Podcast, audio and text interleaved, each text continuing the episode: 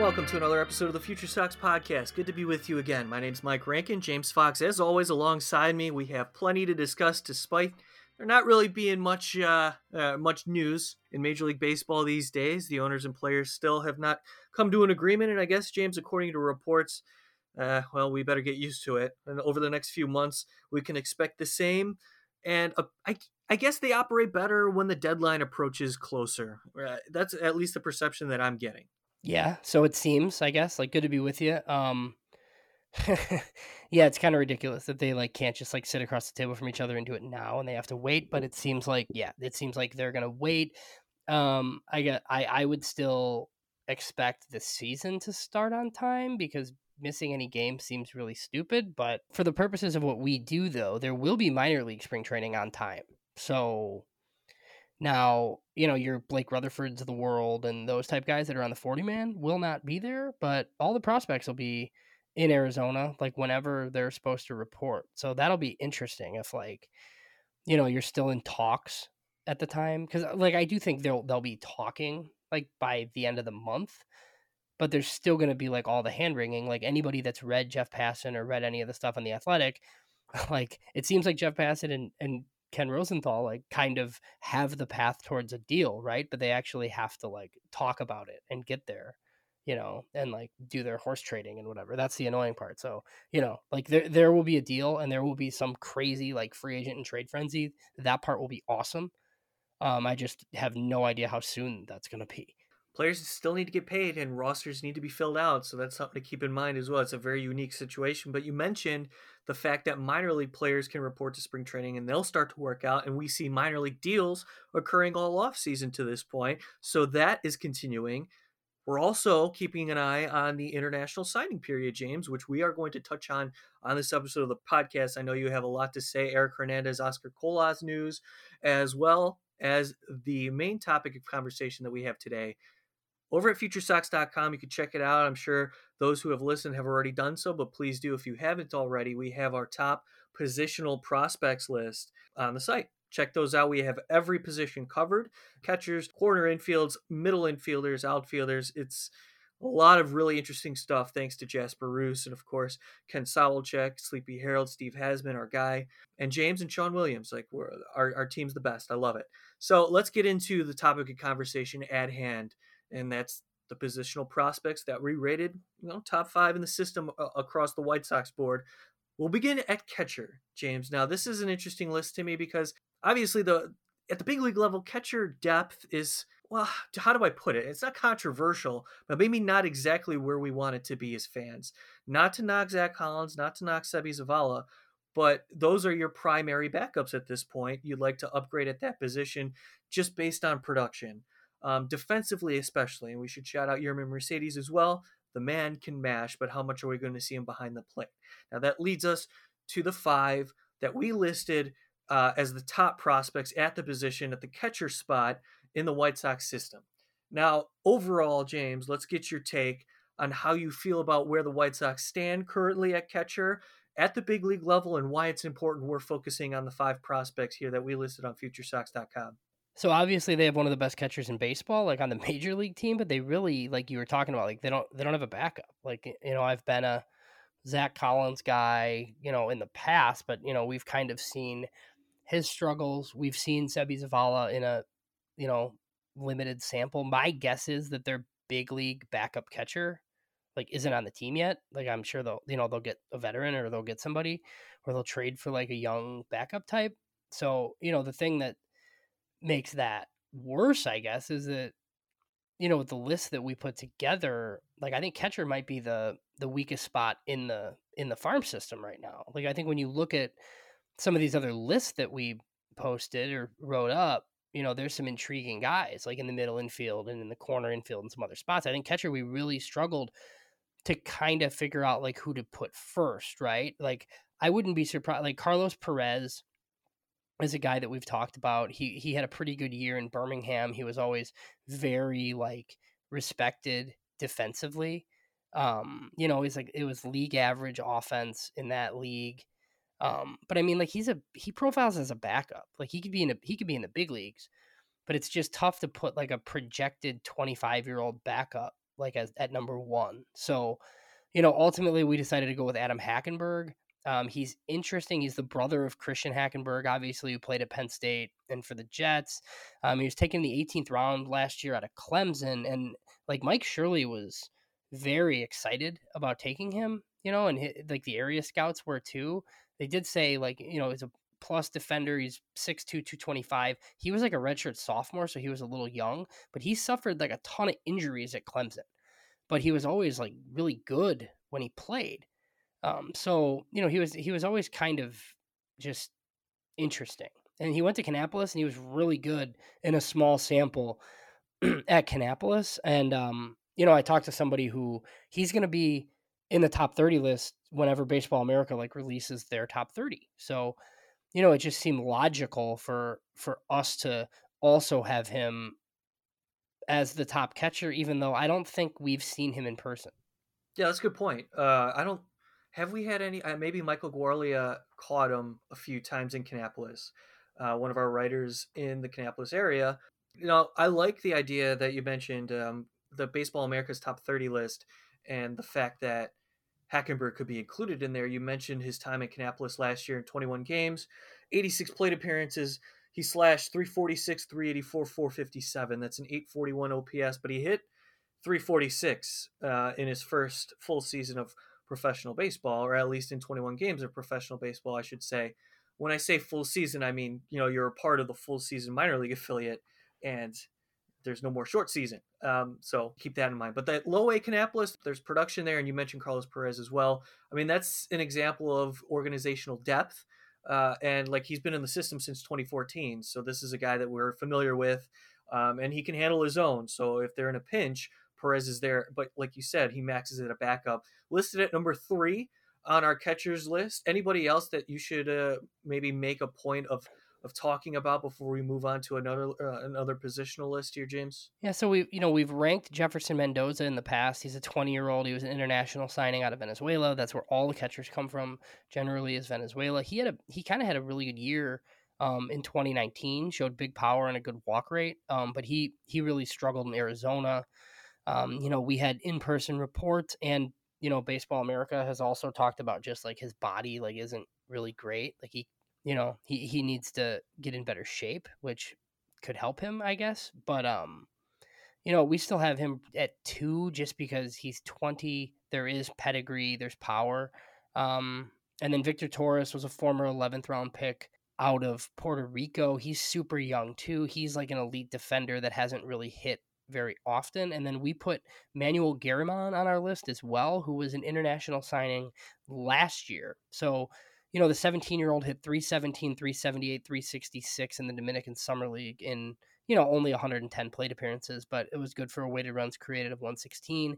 You know, the White Sox have been pretty aggressive with these guys. So my guess is he's in Arizona this year, and, you know, keep an eye on him. But, you know, after, I guess, Perez, it's a it's a pretty young group overall.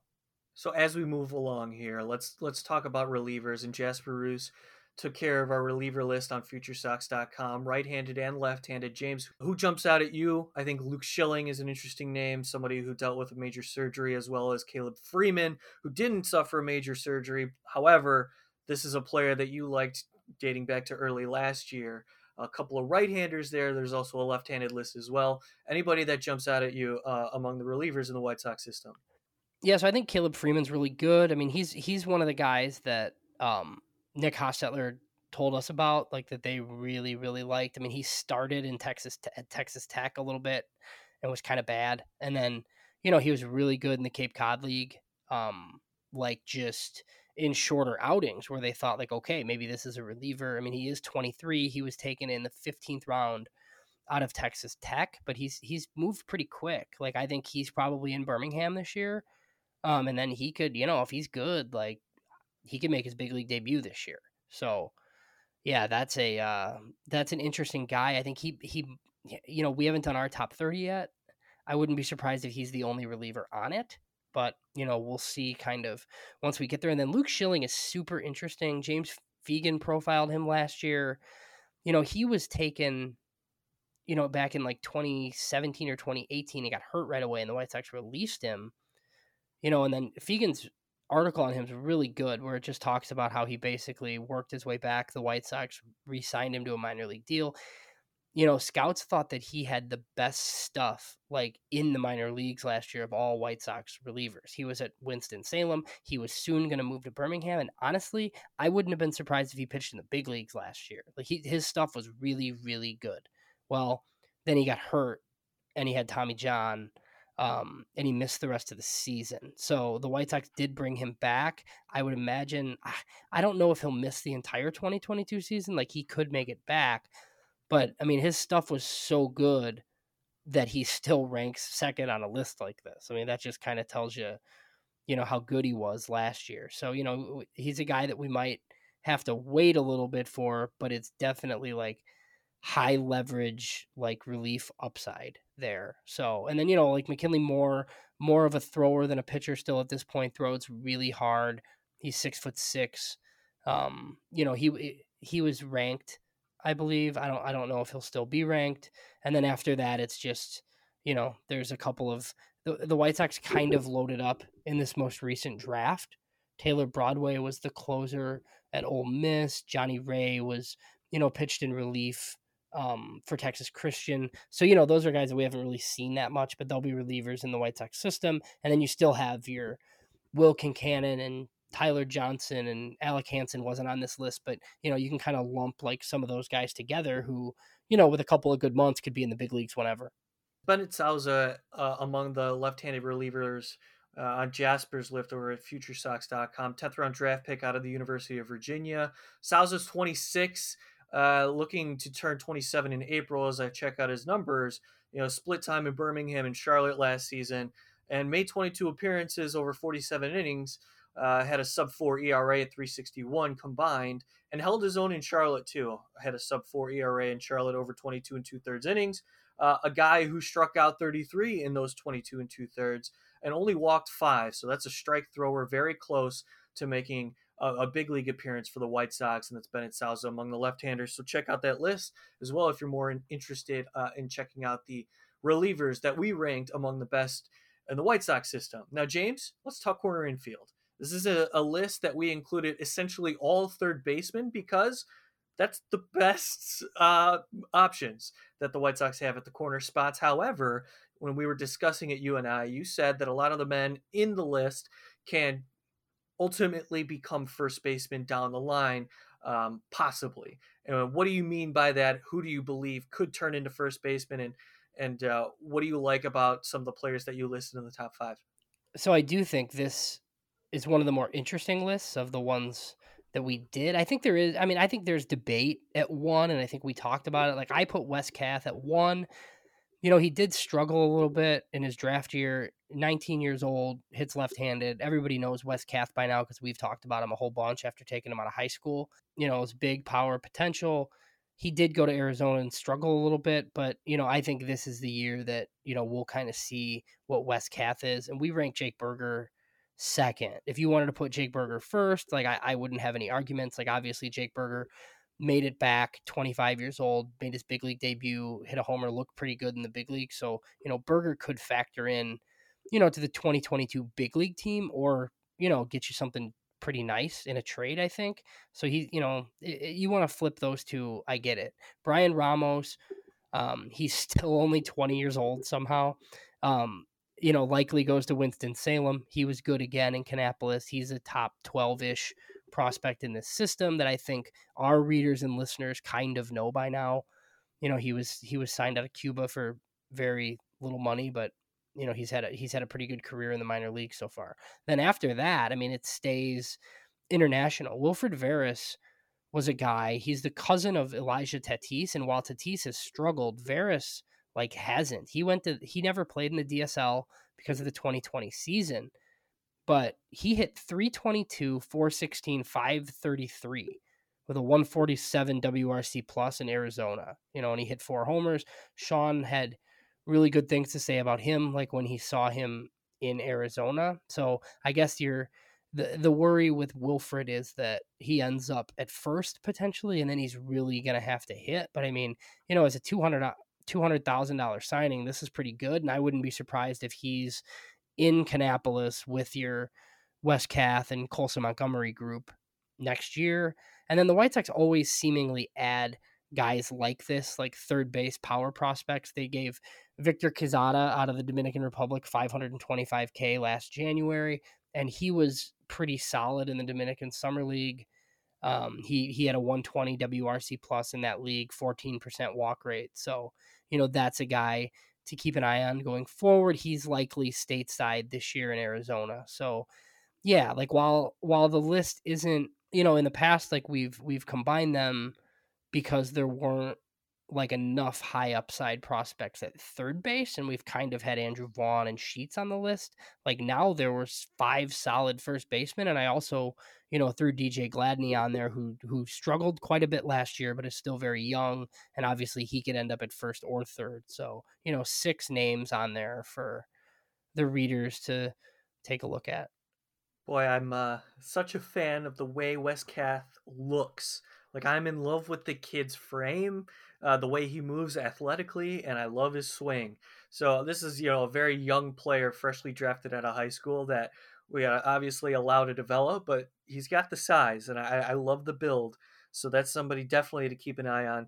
The number one overall corner infield prospect the White Sox have in their system, Wes Kath, that was by James Fox as well on Future Sox dot com. Now, we're going to talk outfielders, but I want to save that for last because there's some international pieces among our list in the outfielders, so we'll save that for a little bit. Also, though, starting pitchers. We'll talk about that here in a second. First, though, middle infielders. And, you know, I hopped on the Locked On White Sox podcast with Sean Anderson, and he asked me if there were prospects that were untouchable in the trade market this year, who would they be? And I included Colson Montgomery, James. I had to do it. Only because of the, poten- the, the potential there.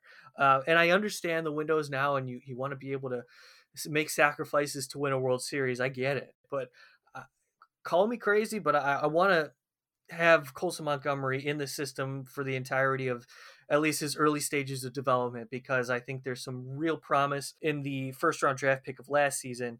And then we can, you know, look down the list. And Jose Rodriguez, this, like this is probably their best crop of prospects collectively amongst the system right there in the middle infield. Wouldn't you agree? Yeah, I agree. And obviously some of that is, you know, it's because of, you know, the, like Jose Rodriguez, the rise of Jose Rodriguez, right? A guy that we've talked about for years. Like we didn't think he was going to make it to Double A. He got some exposure in the A F L, which is good. I mean, he could really take off to the point where, you know, like uncertainty at second base in the big leagues, right? Like, like Jose Rodriguez, if you told me was in the majors late this year, like I, I guess I'd be a little surprised, but like, I mean, not, not totally surprised. Cause if he hits at Birmingham, like we always talk about that, like you're, you're kind of knocking on the doorstep. I agree with you on Colson Montgomery. We still have him one. All, everything we've heard from people that we trust is Colson Montgomery is going to stick at shortstop. And with all the draft prep we did and stuff, like he was he was the rumored name. And at first it kind of seemed like, okay, a little bit of high school bat that is going to get too big and outgrow shortstop, right? But then the more people saw him, the more they were like, yeah, he's big, but he's going to stick there.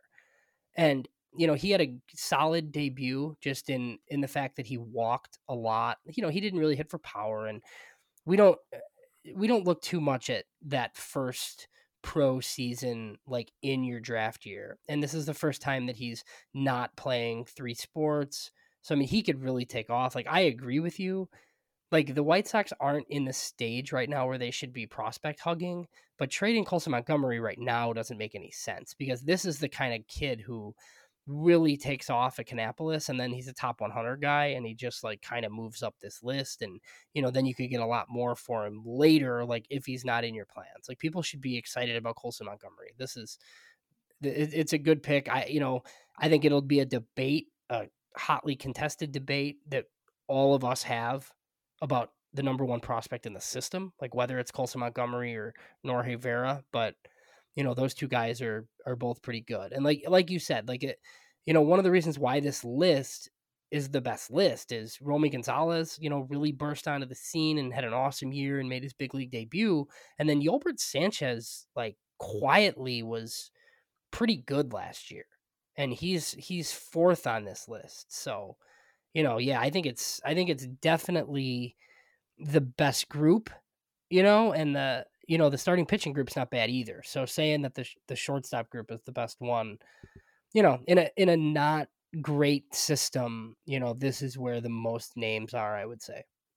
Right. If if you feel like your strength is in the middle infield in your farm system that, you know, across the league is ranked among the bottom, if not the worst at this point, I think that's going to improve over the next draft class as well as the international signing period. Like the White Sox are going to improve the system, but we saw this happening from a mile away. Like this was a transition season for the farm system to sort of reload. And they did that in the draft, especially taking chances on some of these high school picks that they made, including some of the starting pitchers like Tanner McDougal, uh, who we'll hit on here in a second.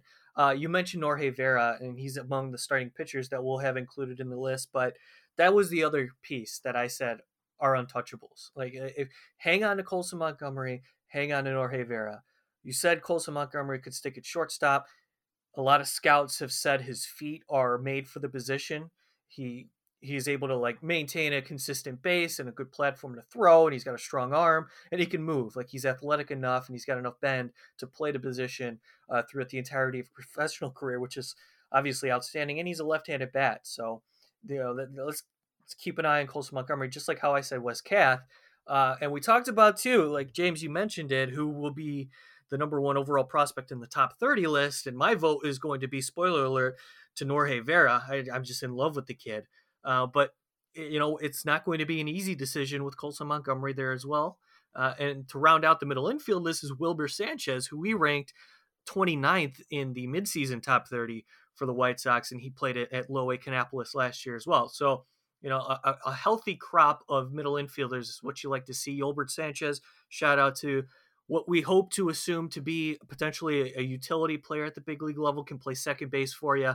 He's not the answer by any means. Neither is Romy Gonzalez at this point. You know, at the big league level, the White Sox do need to find a second baseman who can fill out six hundred plate appearances. However, it's not a bad thing to have a couple of those pieces like Romy Gonzalez and Yolbert Sanchez there as healthy depth in the farm. So again, you read up on this list. Sleepy Herald, our guy Steve Hasman, wrote it up, did a great job of detailing all the middle infielders on Future Sox dot com. Now, James, that'll take us to the starting pitchers. Uh, as this podcast rolls along, we talked about Jorge Vera there briefly.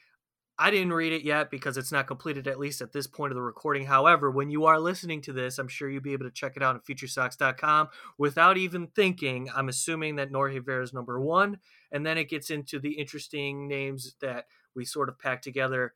The high schoolers and Dahlquist and Thompson and McDougal, Sean Burke, who made his professional debut this year, who was very encouraging.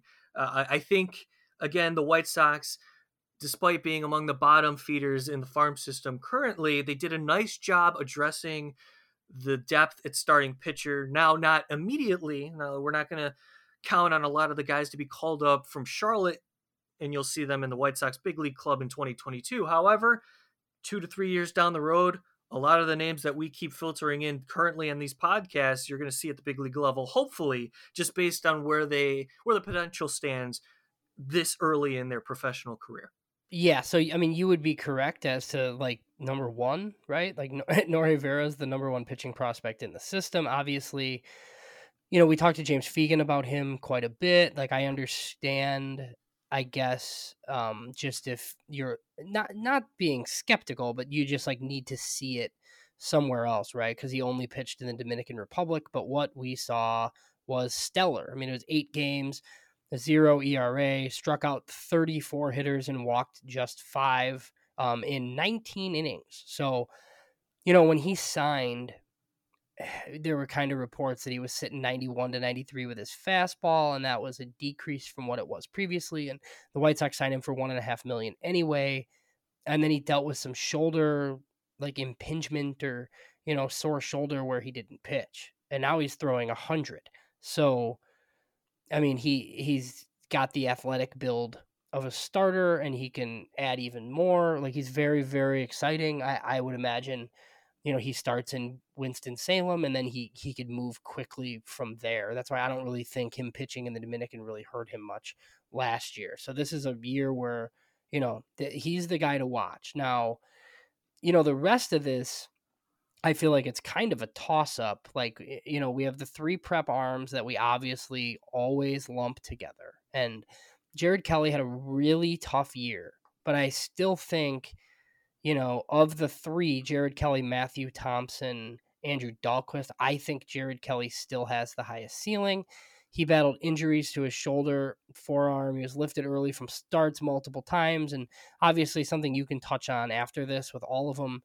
Like, we've talked about how hard it was to pitch in Kannapolis. Like, the White Sox have a thirty pitch per inning rule, but they had a ton of kids playing behind them that honestly, like, you know, probably weren't ready for low A. And this would happen all the time. Like, a guy would throw thirty-three pitches and then they're done for the day. And they'd pitch again five days later, you know, just because of poor defense and some other stuff. So, you know, Kelly's K rate was pretty good. He only threw twenty-three innings last year. So, but he had, you know, he, twenty-seven strikeouts, twenty-six walks. The walks are a new thing for him. That wasn't like something that, you know, was a concern coming in. You know, the fastball is still premium.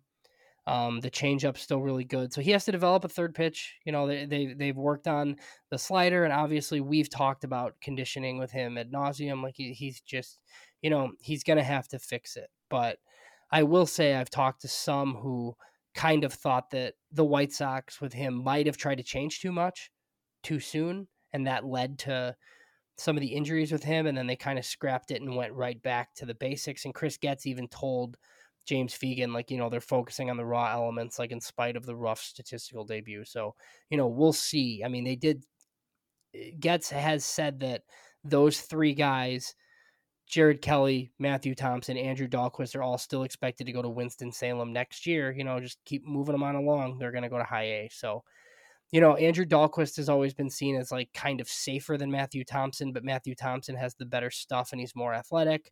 So, you know, you could flip flop those guys at three or four, I would think. So, um, but then at that point, you're getting into, like, I put Sean Burke fifth. After, you know, talking to some people and talking to the other writers, I do know Baseball America has Sean rank, Sean Burke ranked as the ninth prospect in the system. So, you know, six six, two hundred thirty pound righty out of Maryland. He was their third rounder. Walks are definitely an issue. Um, but, you know, he did get over slot nine hundred K, um, twenty strikeouts, ten walks with a three twenty-one E R A in fourteen innings. You know, he did pitch at Kannapolis, so I think he probably goes to Winston-Salem too. And, you know, finishing or getting to double A at least, very real possibility for, for Sean Burke next year. And then, you know, Stever Lambert, Stever got hurt. He's probably going to miss part of the next season, but, you know, his, he, he wasn't as bad at Charlotte as some of the numbers indicate. That place is a really tough place to pitch.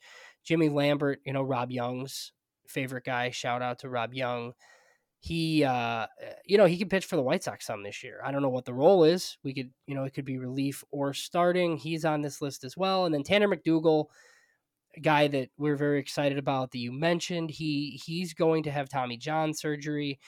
Um, you can listen to a previous podcast with Fegan, you know, talk to Chris Getz, and, you know, they were going to be careful with him anyway. And now they're going to be very careful with him just because, you know, he's going to miss the whole season, but he's so young, you know, that, you know, it shouldn't hurt him too much. And then the list is rounded out with Jason Billis, who was added to the forty man roster recently. I interviewed him um, as well uh, last week, and I'll have something on the website, you know, with, with that interview and some of the stuff that we talked about, which was interesting. And then, you know, our twenty-third ranked prospect at midseason, Christian Mena, Dominican uh, righty, made his debut stateside this year too. And then, you know, there's Cade McClure as well, who has served as pitching depth for the White Sox, wasn't added um, to the forty man roster. So he's Rule five eligible. So, you know, whenever the players and owners get it together and, you know, get this thing rolling, there is going to be a Rule five draft. He's actually a candidate to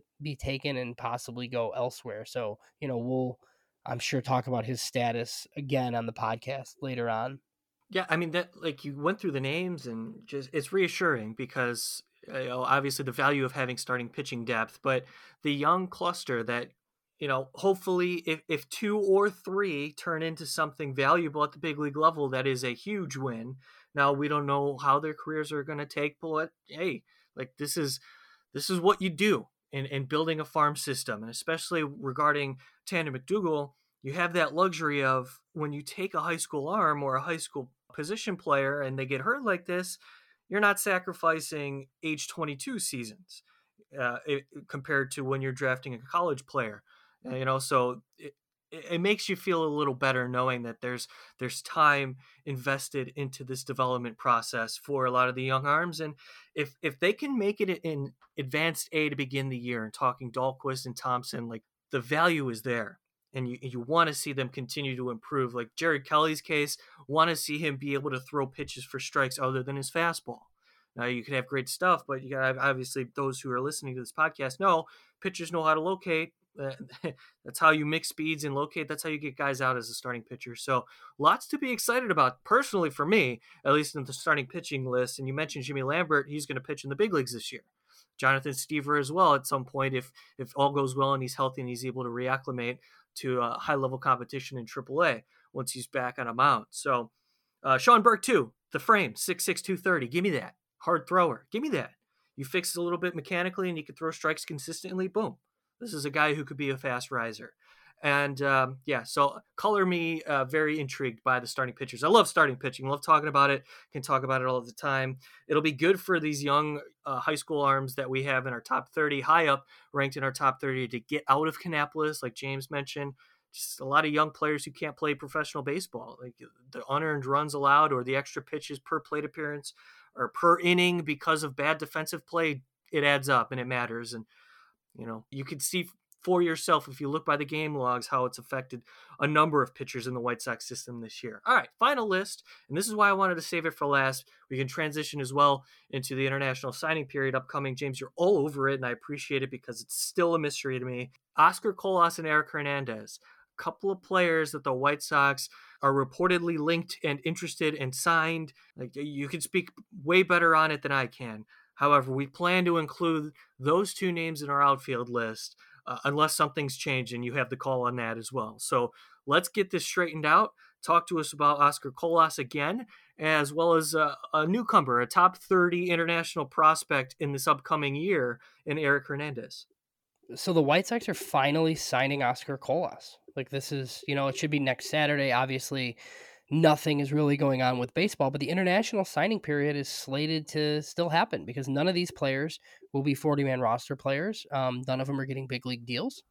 So you might have baseball on your timeline. If you, you know, scroll Twitter next Saturday, you'll see the, and I always like the photos and the videos of these kids signing because like their dream comes true. You know, they live in the Dominican Republic or Venezuela and they're signing with the team and they have their hat out. And that, I always think it's kind of cool, but M L B Pipeline has Oscar Colas as the fifth-ranked prospect in the international market. Um, he is twenty-three, so he's a little bit older. Bats left, throws left. He's a corner outfielder. You know, I, I we tweeted from the Future Sox account today. I don't know if you saw the uh, the picture of Oscar Colas. He looks so much different than he kind of did. Like it looks like he, you know, he defected from Cuba, and then the conditioning seemed to be an issue. But now he he looks like he's in really good shape. Um, he's no longer pitching. So it is, you know, M L B Pipeline has him sixty grade power. That's the carrying tool. He hasn't really played that much in the last couple of years. So, you know, it's going to be interesting to see just like how long it takes him to transition. My fear, you know, everybody and, you know, some people are going to be angry like hearing this, or if they don't know already, like there, I think there's a good chance that he's in the Dominican Republic this year, kind of like Jorge Vera was. It hurts a little bit more for Colas. Like you really want him stateside if you can get him there. But we've, you know, we've been over this with the bonuses. It's just weird because he's, you know, he's signing a contract in January for, for this year. And for him to like keep his entire bonus, like it seems like he has to stay in the Dominican Republic for an extended period. So, Um, that that's kind of frustrating, but you'd rather have the player than not have him. The White Sox are, you know, scheduled to sign him for two point seven million dollars, which we've talked about. You know, it's a pretty good chunk. Um, that's like half of their bonus pool. He's currently training in the Dominican Republic. You know, he's been at their facility. So my guess is the White Sox will go through, you know, the whole spectacle of, you know, they'll tweet about Oscar Colas and stuff like next Saturday, kind of similar to how they handled Cespedes and Vera last year. Now, the other thing you mentioned you know, one of the issues that I've had with the White Sox and the international market, and others have had too, is that they just, they don't really commit big dollars to some of the top names. You look at the top names and they're sixteen year olds. And, you know, some of these guys get three, four, five million dollars. The White Sox don't typically do that. Um, but this year they did dip their toes a little bit. Eric Hernandez is a sixteen year old um, left-handed hitting outfielder um, out of the Dominican Republic. And it's kind of, kind of interesting. Like, baseball or uh, M L B Pipeline compares him to Juan Soto. Like they said, Hernandez, like Soto, is a solid hitter as a teen and can hit the ball to all fields. So obviously, like, look, I don't think anybody expects him to be Juan Soto. I've heard that the deal is like around a million dollars, which is significant. Six foot one seventy-five. I think, um, you know, he's, he's the type of guy that could be stateside, like, in a hurry. So I'm really, like, interested to hear about others who, like, actually see him play and play soon, and even some of the stuff that the White Sox have to say about him, because, like, some of that stuff's interesting. Like, when the scouts talk, like, I'm sure Marco Patti will talk and talk about why he likes him and whatnot. But I mean, he is the number twenty-eight ranked prospect at Pipeline in this class. You know, he's supposed to have a very advanced approach at the plate, um, with the ability to adjust. The one thing he's done is he's, like, played really well, like, in games. So he's not, it's, he's not just like a showcase kid. Okay. So, you know, lean and athletic with lots of room to grow and add strength. You know, he can play all three outfield positions, probably ends up in a corner, I would imagine. Um, so this one's exciting. I've said that I think this is the highest upside teenager that they've signed on this market since Fernando Tatis Junior I mean, with a sixty graded projected hit tool already.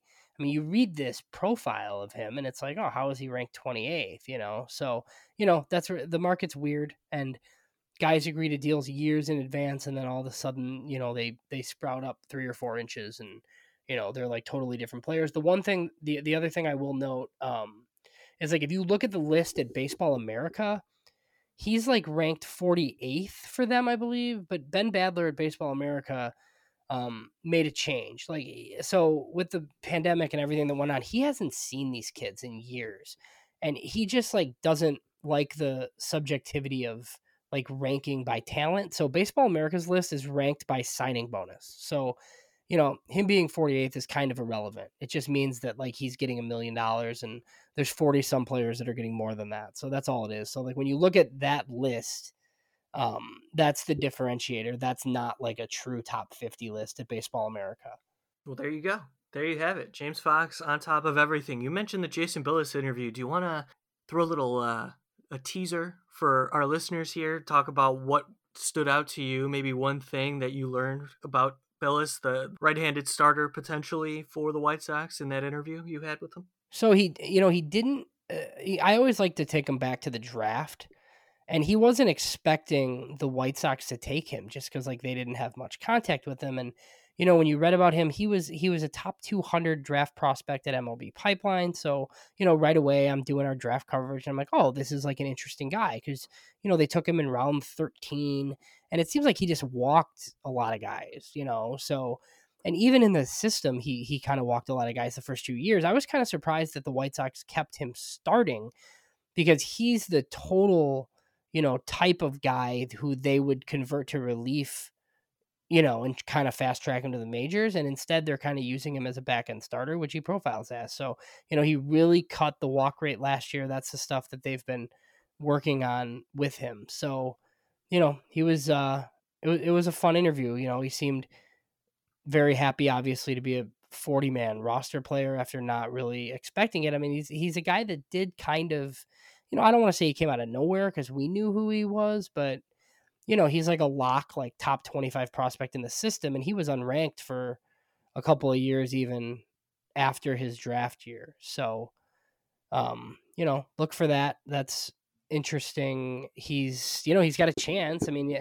obviously the White Sox are probably going to add pitching, right? But when you're on the forty man, like we've seen, like guys just get called up. Like, you know, maybe he's pitching in relief. That's the other thing he said. I asked him if he, if he really wanted to be a starter, and he said that he really wanted to pitch in the big leagues. So, yeah, you know, basically if they call on him to pitch in relief, that's what he'll be doing.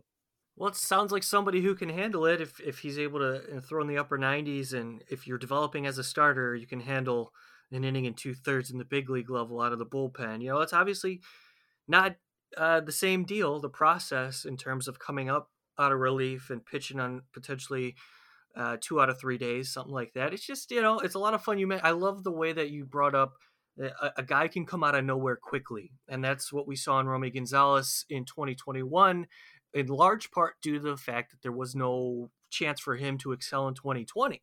Uh, in twenty nineteen, we saw flashes of Gonzalez, for example, finally made it happen in twenty-one, and he made his Major League debut last year. So those types of stories happen all the time in minor league baseball, which is part of the reason why we love it. And we love the coverage that James Fox and the rest of our Future Sox staff uh, covers for you. I really appreciate the support, as always, as we look forward to twenty twenty-two, as well as like what we talked about. Like one final thing before we wrap this up, and we talked about the immediate need, James, at the big league level and what the White Sox can pluck from at the minor league level within their farm system. And it's, you know, they added pieces to the forty-man roster, but when, when it really does come down to it, and we could talk big league here as we wrap up the podcast, the White Sox need to add contributors to the big league level because realistically, if this is a World Series club, yeah, you have depth in the farm that you can get by with, that could hold their own at the big league level, but you need consistency at the big league level, which indicates to me the White Sox are going to have to make some sort of move for a second baseman, and I would love another starting pitcher. Um, and then the the you know obviously the last bit of need is is really backup catcher in right field. However, in terms of priority, I just I just wonder how the White Sox are going to play this offseason once things kick off again, and and what happens to Craig Kimbrell. I'd love to get your take quickly. So obviously, like I think Craig Kimbrell gets traded. I just don't know whether that's going to be for help or whether it's going to be for prospects. And then they kind of add around that. You know, I'm I'm really, you know, I'm hoping for Michael Conforto. I've heard about, you know, their interest in Michael Conforto. Others have, you know, kind of said conflicting things, obviously. But I think that's the guy that's on the free agent market that can help you the most. I think you can kind of find second base personally. I think you need to fix right field. Um, I don't love the idea of, while I like Andrew Vaughn quite a bit, as you do, and I think Gavin Sheets is very useful, I don't like the idea of that being your right field solution. I'd kind of like those guys to be like extra, and then you can use them at first base and D H along with Abreu. I think they need to fix right field. Sign Michael Conforto. He's he's perfect for this lineup. And then there's lots of second base options via trade, I believe. So, you know, and then they, they're going to need a kind of a lot of pitching still, I think. Like we've we've talked about, just with Dallas Keuchel and Michael Kopech as your four and five right now, like I, I think you could argue that they need two starters. So, you know, we'll see. I think the White Sox are going to be pretty active whenever, uh, whenever they're allowed to be again, whenever, whenever this gets rolling. I think, you know, they're going to be ready to strike and add some players. I don't know how much they're going to spend, but I mean, it's a, it's already probably a franchise high record payroll. So we'll see. And right. I think they're going to make some noise, you know, whenever that is. Yeah, I you know, I agree with you that in the right field, I want it to be a priority for the White Sox. However, I just feel like they need somebody at second base first. You know, I want that position locked down. Give me somebody consistent. And I'm with you as well. Like, I'd prefer not to have Sheets and Vaughn and Engel and uh, Leary Garcia lumped into that mix as well. Like, you're trying to win a World Series. You're not trying to get by and make the playoffs and lose in the A L D S. And to do that, I would like that position to be solidified as well, not to take any credit away from Sheets and Vaughn. But like you said, you know, those guys right now uh, could be used as valuable depth as opposed to a rotating platoon in right field. Um, it's just I, I just think of how how aggressive the White Sox do want to be and how they want to tie their hands to some of these players and some of these positions and, and contracts and cap space. Like, it all comes into play just based on the way the White Sox have operated.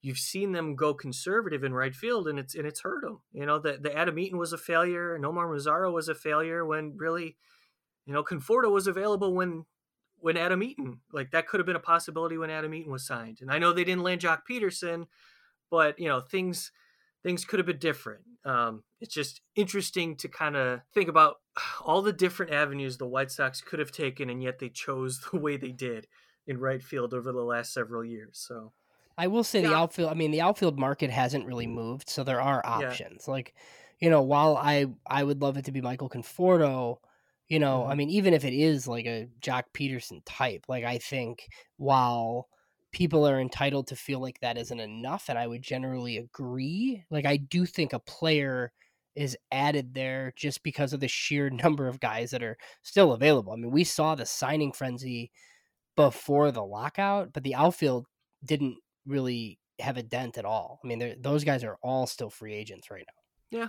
we'll see. Hopefully, you know, the White Sox do make us all happy. I don't oh, they won't. Like they won't make us all happy. That's no, not, that's true. That's that's, that's not going to happen. And the one, you know, just you know, for the record, and I, I've put yes. this on Twitter, but Oscar Colas will not be the twenty twenty-two right fielder. So okay. I don't. Noted. I don't. Yeah, I don't. I don't need that question asked. So. I don't know. He looks ready to me, just based on that photo we tweeted over at the Future Sox account. Uh, good to see him nice and athletic. Uh, also in my Kyle Schwarber. Sean brought that up on the podcast with Locked On White Sox. Kyle Schwarber would be fun. I heard I heard that. I Yeah. Yeah, Sean Anderson talking about Kyle Schwarber. I'm I'm good with that. I just, you know, mm-hmm. I think he's I think he's got a D H. So then yeah. like I guess what you would have to play Andrew Vaughn in right field. I mean, I'm going right. to steal this from Josh Nelson, but it's like what ti- Andrew tired is Andrew Vaughn in right field. Wired is Andrew Vaughn second baseman for the White Sox. So I'm in, and we can shift and just we can just shift around it. Yeah, he could do it. I'm sure he could do it. Put him at shortstop. Why not? That's James Fox of Future Sox. He's our uh, lead editor at the site. My name is Mike Rankin. Thanks so much for joining us here on the Future Sox podcast. We will have more information as the international signing period commences. Uh, check us out on future sox dot com for our lists that we just went over on this podcast. Get more information there. Again, thanks to all of our staff for uh, working on that diligently and getting that out in a manner. We're also going to have our top thirty list coming up. What do you think, James? Probably in February, I think we could assume. Yeah, I, I mean, I think it might be a little later than we normally do it just because I feel like we should wait because there's going to be like a signing and trade frenzy. But we'll see. We'll decide and uh, let you know when that's going to happen.